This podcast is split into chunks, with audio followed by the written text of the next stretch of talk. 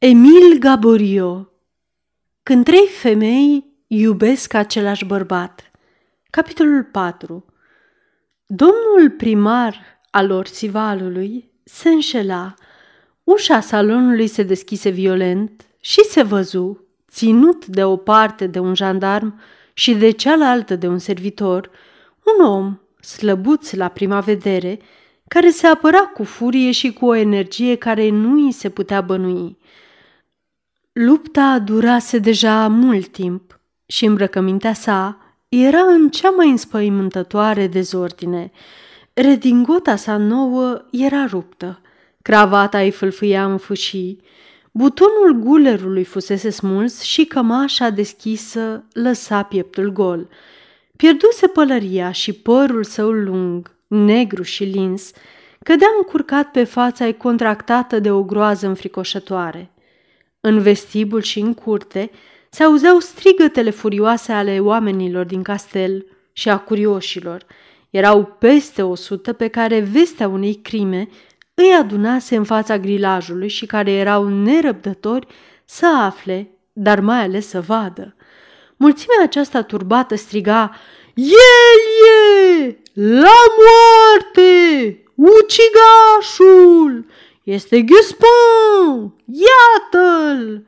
Și mizerabilul, apucat de o frică fără margini, continua să se apere.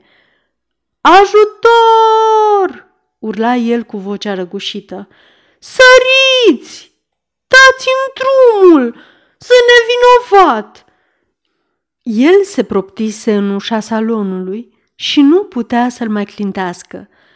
"Dați-i brânci odată!" ordonă primarul, pe care furia mulțimii îl lua cu ea încet, încet. "Dați-i brânci!"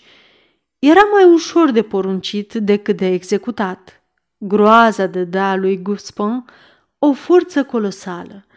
Doctorul a avut ideea să deschidă al doilea canat al ușii salonului. Sprijinul îi lipsi mizerabilului și căzu, sau mai bine zis, se rostogoli la picioarele mesei pe care scria judele de instrucție. Fu în picioare dintr-o dată și în ochi căută o ieșire ca să fugă. Negăsind, deoarece și ferestrele și ușile erau pline de curioși, căzu într-un fotoliu. Acest nenorocit reprezenta tabloul groazei ajunsă la paroxism. Pe figura ei lividă se observau vânătăi, semnul loviturilor ce primise în luptă. Buzele decolorate tremurau și fălcile îi clănțăneau, căutând un pic de scuipat pentru limba ce îi se uscase. Ochii săi nemăsurat de deschiși erau injectați cu sânge și exprimau cea mai înspăimântătoare rătăcire. Corpul îi era zgâlțit de contracții convulsive. Era atât de înspăimântător acest spectacol, încât domnul primar din Orcival gândi că ar fi putut să fie un învățământ de înaltă morală. Se întoarse deci către mulțime, arătă pe Guespin și cu o voce tragică zise: "Iată crima!" Cu toate acestea, doctorul, judecătorul de instrucție și tatăl Plantin schimbară priviri surprinse. "Dacă e vinovat, cum dracu s-a întors?" zise judecătorul de pace. Trebuie mult timp pentru a îndepărta mulțimea. Șeful de post nu reuși decât cu ajutorul oamenilor lui și apoi se întoarse și se așeză aproape de Guespin, socotind că nu era prudent să lase singur, cu oameni înarmați, pe un așa de periculos răufăcător. Nu mai era deloc periculos în momentul acela nenorocitul. În acest timp, șeful de post dădea raportul întâlnirii. Câțiva servitori din castel, împreună cu câțiva vecini, stăteau de vorbă înaintea grilajului, povestind omorurile din timpul nopții și disparia lui Guespin din seara trecută, când deodată fu zărit în capul șoselei, venind cu mersul împleticit și cântând din toate puterile "Cum fac bețivii". "Era într-adevăr beat?" întrebă domnul Dominic. "Beat mort, domnule!" răspunse șeful. "Poate că vinul ni l-a adus," murmură judecătorul de instrucție. Așa se explică. Văzând pe acest scelerat, urmă jandarmul, pentru care vinovăția lui Guespin era fără umbră de îndoială, François, servitorul defunctului conte și servitorul domnului primar Baptiste, care se aflau acolo, se repeziră înaintea lui și puseră mâna pe el. Era atât de turmentat că uitase totul și credea că vrea să-i se facă o glumă. La vederea unuia din oamenii mei s-a trezit. În acel moment, o femeie a strigat, "Banditule, tu ai ucis pe conte și pe contesă!" Imediat se făcu mai galben ca varul și rămase nemișcat, cu gura căscată, ca trăznit. Apoi deodată începu să se zbată cu atâta putere încât, fără ajutorul meu, ar fi scăpat. A, e vânjostă-l harul, fără să pară. Și n-a zis nimic? Întrebă tatăl Plantin. Nici o vorbă, domnule. Avea dinții așa de încleștați de furie că n-ar fi putut să spună nici au. În sfârșit, am pus mâna pe el, l-am căutat și iată ce am găsit prin buzunare. O batistă, un cosor, două cheițe, un petic de hârtie acoperit cu cifre și semne și o hârtie cu adresa magazinului cu firma Forj de Vulcan. Dar nu e tot. Șeful făcu o pauză, privind pe ascultători cu un aer tainic. Prepara efectul. Nu e tot. În timp ce îl târam în curte, a încercat să azvârle portofelul. Eu eram atent din fericire și am prins mișcarea. Am ridicat portofelul care căzuse în straturile de flori lângă poartă și iată-l. Se află înăuntru o hârtie de o sută de franci, trei poli și șapte franci în monedă. Și ieri tâlharul nu avea un ban. De unde știi dumneata asta? Întrebă domnul Courtois. Păi, domnule primar, împrumutase de la François, servitorul personal al contelui, care mi-a spus-o, douăzeci și cinci de franci, vorba vine, să-și plătească partea de praznicul de nuntă. Să mi se aducă François, porunci judele instructor. Cum sosi servitorul, îl întrebă deodată, știi dacă Guespin avea ieri bani? Avea atât de puțin, domnule, răspunse fără să se codească servitorul, încât mi-a cerut douăzeci și cinci de franci în timpul zilei, zicând că dacă nu-l împrumut, nu se poate duce la nuntă, neavând nici cu ce plăti trenul. Dar putea să aibă economii. O hârtie de o sută de franci, de pildă, pe care nu voia să o schimbe. François dădu din cap cu un zâmbet neîncrezător. Guespin nu e om să facă economii. Femeile și jocurile de cărți îi mănâncă tot. Nu mai departe de săptămâna trecută, patronul cafenelei comerciale a venit să-i facă scandal pentru o datorie și l-a amenințat că o să-l reclame domnului conte. Observând efectul produs de depoziția sa, căută să o dragă. Să nu se creadă că am ceva cu Guespin.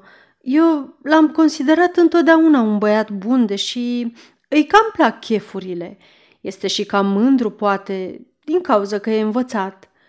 Poți să pleci, zise judecătorul de instrucție, tăind scurt aprecierile domnului François. Servitorul ieși. În acest timp, Guespin încet, încet își veni în fire.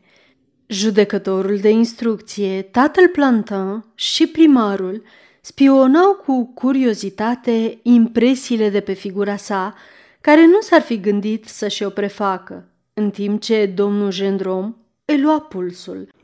Aceasta este o înregistrare cărți audio punct e u. Această înregistrare este citită cu respectarea legislației în vigoare pentru cărți audio punct e u.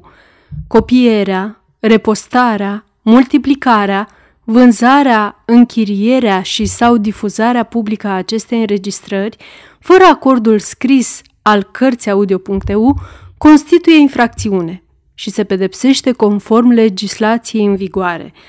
Pentru noutăți, vă invităm să vizitați site-ul w w w punct cărți audio punct e u și să ne susțineți cu un like, subscribe și follow pe canalul de YouTube Cărți Audio. Îi puteți susține prin donații pe naratorii voluntari ai acestui canal. Vă mulțumim și vă dorim audiție plăcută în continuare. Remușcările și groaza pedepsei, murmura primarul. Nevinovăția și neputința de a o dovedi, zise tatăl Plantin. Judecătorul de instrucție prinse aceste două exclamații, dar nu le luă în seamă. Convingerea sa nu era încă formată și nu voia ca în calitate de reprezentant al legii și autorității să-i scape vreun cuvânt care să-i dezvăluie gândul. Te simți mai bine, prietene?" întrebă domnul Gendron pe Guespin. Nefericitul făcu semn că da. Apoi, după ce privi împrejur cu ochii tulburați ai omului care cercetează prăpastia unde a căzut, își trecu mâinile peste ochi și ceru apă. I se aduse un pahar pe care îl bău dintr-o înghițitură cu o expresie de nespusă plăcere. Apoi se sculă. Ești în stare acum să poți răspunde?" întrebă judecătorul. Împleticindu-se, Guespin încerca a se oțărî. Ședea în picioare în fața judecătorului, sprijinindu-se de spatele unui scaun. Tremurătura nervoasă a mâinilor se potolea. Sângele începuse să-i vină în obraz, în timp ce răspundea, își aranja dezordinea hainelor. Cunoști, începu judecătorul, întâmplările din noaptea aceasta? Contele și contesa de Tremorel au fost uciși. Plecat ieri, cu toți servitorii din castel, te-ai despărțit la gara Lyon, la ora nouă. Apoi te înapoiezi singur. Unde ai petrecut noaptea? Guespin plecă fruntea și tăcu. Nu e numai atât, urmă judecătorul. Ieri nu aveai parale, faptul e cunoscut. Unul din camarazii tăi a afirmat-o astăzi. Se află în portofelul tău o sută șaizeci și șapte de franci. De unde ai acești bani? Buzele nenorocitului se mișcară ca și cum ar fi voit să răspundă. Un gând fulgerător îl opri. Tăcu. Altceva încă. Ce este cu această adresă a unui magazin de fierărie care a fost găsită în buzunarul tău? Guespin făcu un gest de disperare și murmură. Sune vinovat. Bagă de seamă, zise cu vioiciune judele instructor, că nu eu te-am învinovățit încă. Știi că stăpânul tău primise în timpul zilei o sumă importantă? Un surâs amar crispă buzele lui Guespin și el răspunse, știu foarte bine că totul e contra mea. În salon era o liniște adâncă. Doctorul, primarul și tatăl Plantin, în prada unei curiozități aprinse, nu îndrăzneau să facă nicio mișcare. Nimic nu este mai emoționant pe lume decât duelurile fără milă între justiție și bănuitul de crimă. Întrebările par neînsemnate, răspunsurile banale, întrebările și răspunsurile învăluiesc subînțelesuri teribile. Cel mai mic gest, cele mai neînsemnate mișcări de fizionomie capătă o însemnătate enormă. O fugară lumină din ochi dă dovada unei victorii. O nesimțită slăbire a vocii poate fi o recunoaștere. Da, este într-adevăr un duel interogatoriul. La început, adversarii se cercetează în minte, se prețuiesc și se cântăresc. Întrebările și răspunsurile se încrucișează domol, cu un fel de ezitare, calamele a doi potrivnici care nu-și cunosc încă forțele respective. Dar, deodată, lupta se aprinde. La zângănitul săbiilor și al cuvintelor, combatanții se însuflețesc. Atacul devine mai strâns, riposta mai puternică, sentimentul primejdiei dispare și, la sorți egali, victoria revine aceluia care știe să-și păstreze sângele rece. Sângele rece al domnului Dominic era teribil. Să vedem, reluă după o pauză. Unde ai petrecut noaptea? De unde ai banii? Ce e cu adresa aceea?" "Ei!" strigă Guespin cu furia neputinciosului. "Chiar dacă v-aș spune, nu m-ați crede." Judecătorul ar fi voit să pună o altă întrebare. Guespin îi tăie vorba. "Nu, nu o să mă credeți," zise el cu ochii sticlini de mânie. "Oare oameni ca dumneavoastră cred oameni ca mine? Eu am trecut. Am antecedente, după cum spuneți dumneavoastră. Trecutul nu aveți decât acest cuvânt, pe care îl aruncați în obraz ca și cum viitorul atârnă de trecut. Ei bine, da, sunt un decăzut, un cartofor, un bețiv, un leneș, ei și... Este adevărat că am fost târât înaintea tribunalelor corecționale pentru scandaluri noaptea și atentat la moravuri. Ce dovedește aceasta? Mi-am prăbădit viața mea. Dar cui am făcut vreun rău? Decât mie însumi. Trecutul meu, oare nu l-am ispășit destul de aspru?" Guespin își căpătase toată puterea de sine și găsea în slujba senzațiilor care îl îmboldeau un fel de elocvență, se exprima cu o sălbatică energie, destul de în măsură să impresioneze pe cei care l-ascultau. "Nu întotdeauna am slujit pe altul. Tatăl meu era cu dare de mână, aproape bogat, avea lângă Saumur grădini întinse și trecea drept unul dintre cei mai buni grădinari din Loire. Am fost dat la învățătură și la șaisprezece ani am intrat la domnul Leroy din Angers pentru a-mi face o carieră. După patru ani eram privit ca un băiat de talent. Din nenorocire pentru mine, tatăl meu, văduv de mai mulți ani deja, muri. Îmi lăsă moștenire pământuri excelente, valorând cam o sută de mii de franci. Eu l-am vândut pe șaizeci de mii de franci, bani gata, și am plecat la Paris. Eram ca și zănatic pe vremea aceea. Aveam o sete de plăcere pe care nimic nu o putea potoli, o sănătate de fier și bani. Am găsit Parisul mic pentru viciile mele. Mi se părea că cei șaizeci de mii de franci ai mei vor dura o veșnicie." Guespin se opri. Mii de amintiri din vremea aceea îi veneau în minte și destul de încet murmură: "Ce timpuri frumoase!" Cei șaizeci de mii de franci, reluă, ținură opt ani. Nu mai aveam niciun ban și eu voiam să urmez felul meu de viață. Înțelegeți, nu este așa? Cam pe vremea aceea mă ridicară sergenții de stradă. M-am mulțumit cu trei luni.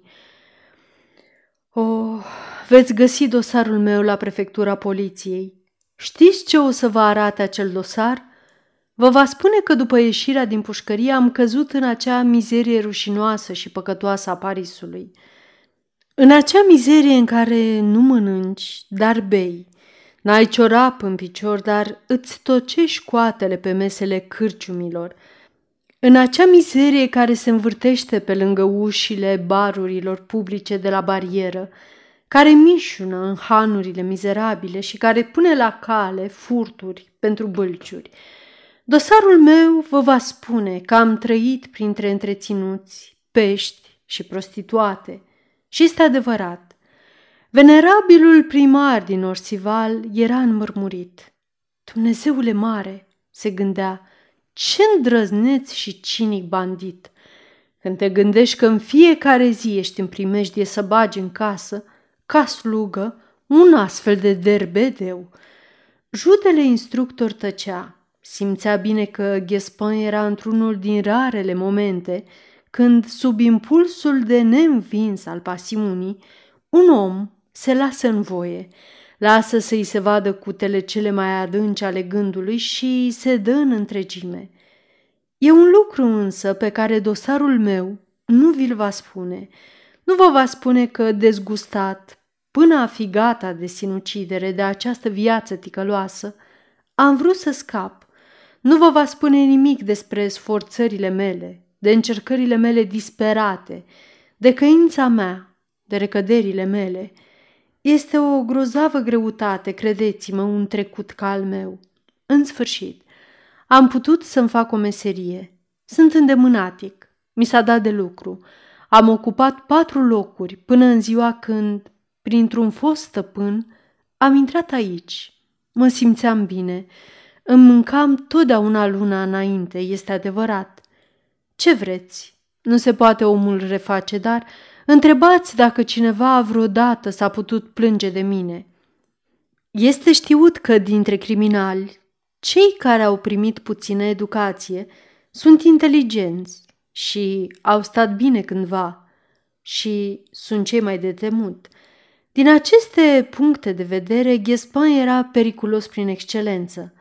Iată ce își ziceau cei din jur în timp ce, obosit de sforțarea pe care o făcuse, își ștergea fruntea îmbrobonată de sudoare. Domnul Dominic nu scăpase din vedere planul de atac. Toate acestea sunt perfect adevărate. Ne vom ocupa la timpul cuvenit de spovedania ta. Acum să ne spui ce ai făcut noaptea și să explici de unde provin banii ce s-au găsit asupra ta. Această insistență a judecătorului scoase din fire pe Guespin. Ei, răspunse, vreți să vă spun adevărul? Nu-l veți crede. Mai bine tac. Așa mi-e scris. Îți pun în vedere, în interesul tău, că dacă continui să nu răspunzi, probele care te copleșesc sunt din acelea care mă vor sili să te arestez, ca bănuit de asasinat asupra persoanei contelui și contesei de Tremorel. Această amenințare făcu asupra lui Guespin un efect extraordinar. Două lacrimi mari îi umplură ochii, uscați și strălucitori până atunci, și se rostogoliră încetișor în lungul obrajilor. Energia sa era sleită. Căzu în genunchi strigând, "Aveți milă! Vă rog, domnule, nu mă arestați! Vă jur că sunt nevinovat! Vă jur!" Atunci vorbește. "O vreți!" zise ridicându-se, dar schimbă imediat tonul. "Nu!" zise bătând cu piciorul într-un acces de mânie. "Nu! Nu voi vorbi! Nu vreau! Nu pot!" Un singur om ar fi putut să mă scape, domnul conte, și e mort. Sunt nevinovat și cu toate acestea, dacă nu se găsește vinovatul, sunt pierdut. Totul este în contra mea, o văd bine, și acum faceți cu mine ce veți vrea. Nu voi mai scoate o vorbă." Hotărârea lui Guespin, hotărâre pe care o afirma privirea sa, nu prinse deloc pe judecătorul de instrucție. "Vei reflecta," zise cu simplicitate. "Se poate." Și judecătorul accentuă cuvintele, ca și cum ar fi vrut să le dea o însemnătate mai mare și să dea acuzatului o speranță de iertare. "Se poate ca tu să nu ai decât o parte indirectă la crimă. În acest caz, nici directă, nici indirectă," întrerupse Guespin și adăugă cu violență. "Cea mai mare nenorocire este să fii nevinovat și să nu te poți apăra." "Dacă este așa," urmă domnul Dominic, "trebuie să-ți fie indiferent dacă vei fi dus în fața cadavrului doamnei de Tremorel." Acuzatul primi această amenințare fără să clipească. Fu condus în sala unde fusese așezată contesa. Acolo privi cadavrul cu o privire liniștită și calmă. Zise numai, "Ea e mai fericită decât mine. E moartă. Nu mai suferă. Și eu, care sunt vinovat, sunt acuzat că am omorât-o." Domnul Dominic încercă încă ceva. "Haide, Guespin, dacă ai avut în vreun fel cunoștință de crimă, te conjur, spune-mi. Dacă știi pe asasin, numește-mi. Caută să meriți oarecare indulgență prin sinceritatea și căința ta." Guespin a făcut gestul resemnat al nenorociților care și-au încheiat socotelile. "Pe tot ce am mai scump pe lume, jur că sunt nevinovat. Și cu toate acestea văd foarte bine că dacă nu se va găsi vinovatul, s-a sfârșit cu mine." Convingerile domnului Dominic se formau și se întăreau puțin câte puțin. Instrucția nu e o operație atât de grea cum s-ar putea închipui. Greutatea, punctul important, este să prinzi de la început, într-o țesătură adesea foarte încurcată, firul principal, acela care duce la adevăr, peste piedicile și reteniei, reticențele și minciunile vinovatului. Acest fir prețios, domnul Dominic era sigur că îl are. Având pe unul din omorâtori, era sigur că îi va prinde și pe ceilalți. Închisorile unde se mănâncă ciorba cunoscută dezleagă limbile tot atât de bine ca și torturile evului mediu. Judecătorul de instrucție dădu pe Guespin în primirea șefului de jandarmi cu ordinul să nu-l scape din vedere. Trimise să cheme pe bătrânul chefliu. Acest derbedeu nu era din cei care se tulbură. Avusese de atâtea ori ocazia să dea cu ochii de poliție încât un interogatoriu mai mult îl impresiona foarte puțin. Tatăl Plantin observă că el era mai mult contrariat decât îngrijorat. Omul acesta e foarte prost notat în comună, suflă primarul judecătorului de instrucție. Chefliul auzi aprecierea și surâse. Interogat de judecătorul de instrucție, povesti foarte cinstit, clar și exact în același timp, scena de dimineață, rezistența lui, insistența băiatului, explică datorită cărei prudențe mințiseră. Și la el apăru însă capitolul antecedentelor. Sunt mai de treabă decât îmi umblă vorba, afirmă chefliul, și sunt mulți oameni care nu pot să spună la fel. Cunosc pe unii, mai ales pe unii, el privea pe domnul Courtois, care, dacă aș vrea să-i bârfesc, se văd multe lucruri când umbli noaptea. În sfârșit, ajunge. Judecătorul insistă să-l facă să explice aluziile sale. În zadar, când fu întrebat unde și cum își petrecuse noaptea, răspunse că pleca de la cârciumă pe la zece seara, se dusese să mai pună ceva momeală în pădurile Mauprevoir și că pe la unu plecase acasă să se culce. Ca dovadă, adăugă el, e că ele trebuie să fie încă acolo și că poate s-a prins și ceva vânat. Ai vreun martor care să recunoască că ai sosit acasă la ora unu? Întrebă primarul, care se gândea la pendula oprită la trei și douăzeci. Nu știu pe nimeni, pe cinstea mea, răspunse fără grijă bătrânul derbedeu. Se poate chiar ca nici fiul meu să nu se fi deșteptat când m-am culcat. Și fiindcă judele de instrucție se gândea, el zise, ghicesc că mă veți băga la închisoare până veți găsi pe vinovat. Dacă ar fi iarna, nu mi-ar părea rău prea mult. Atunci stai bine la pușcărie și e cald, dar acum, în timpul vânatului, este cam prost. Totuși va fi o lecție bună pentru Filip. Îl va învăța minte să știe ce va să zică să faci servicii în asemenea condiții. Destul, îl întrerupse domnul Dominic. Cunoști pe Guespin? Acest nume potoli deodată verva ironică a chefliului. Ochii lui mici și cenușii arătară o teamă curioasă. Desigur, răspunse cu un ton foarte încurcat. Nu, odată am făcut câte o partidă de cărți. Înțelegeți? Golind un clondir.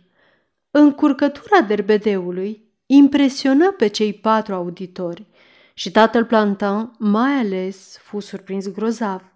Bătrânul borfaș era prea șiret ca să nu observe efectul produs.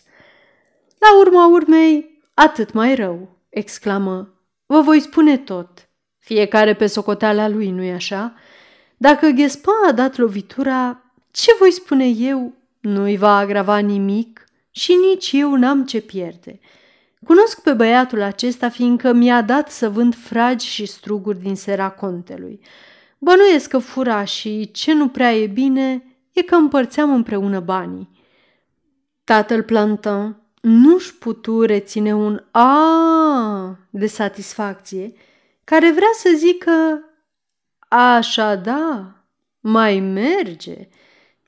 Când chefliul spuse că îl va băga la închisoare, nu se înșelase. Judele menținu arestarea sa. Venise și rândul lui Filip.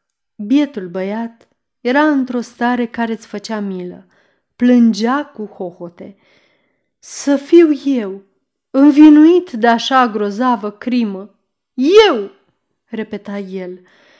Interogat, spuse prudent și simplu adevărul, cerând iertare de faptul că îndrăznise să intre în parc sărind șanțul. Când fu întrebat la ce oră se întorsese tatăl său, răspunse că nu știa. Se culcase pe la nouă și nu se trezise până la ziua. Cunoștea pe Guespin, fiindcă îl văzuse venind adesea pe la ei. Știa că tatăl său făcea afaceri cu grădinarul domnului de Tremorel, dar nu știa exact de ce. De altfel, nu-i vorbise de patru ori lui Guespin.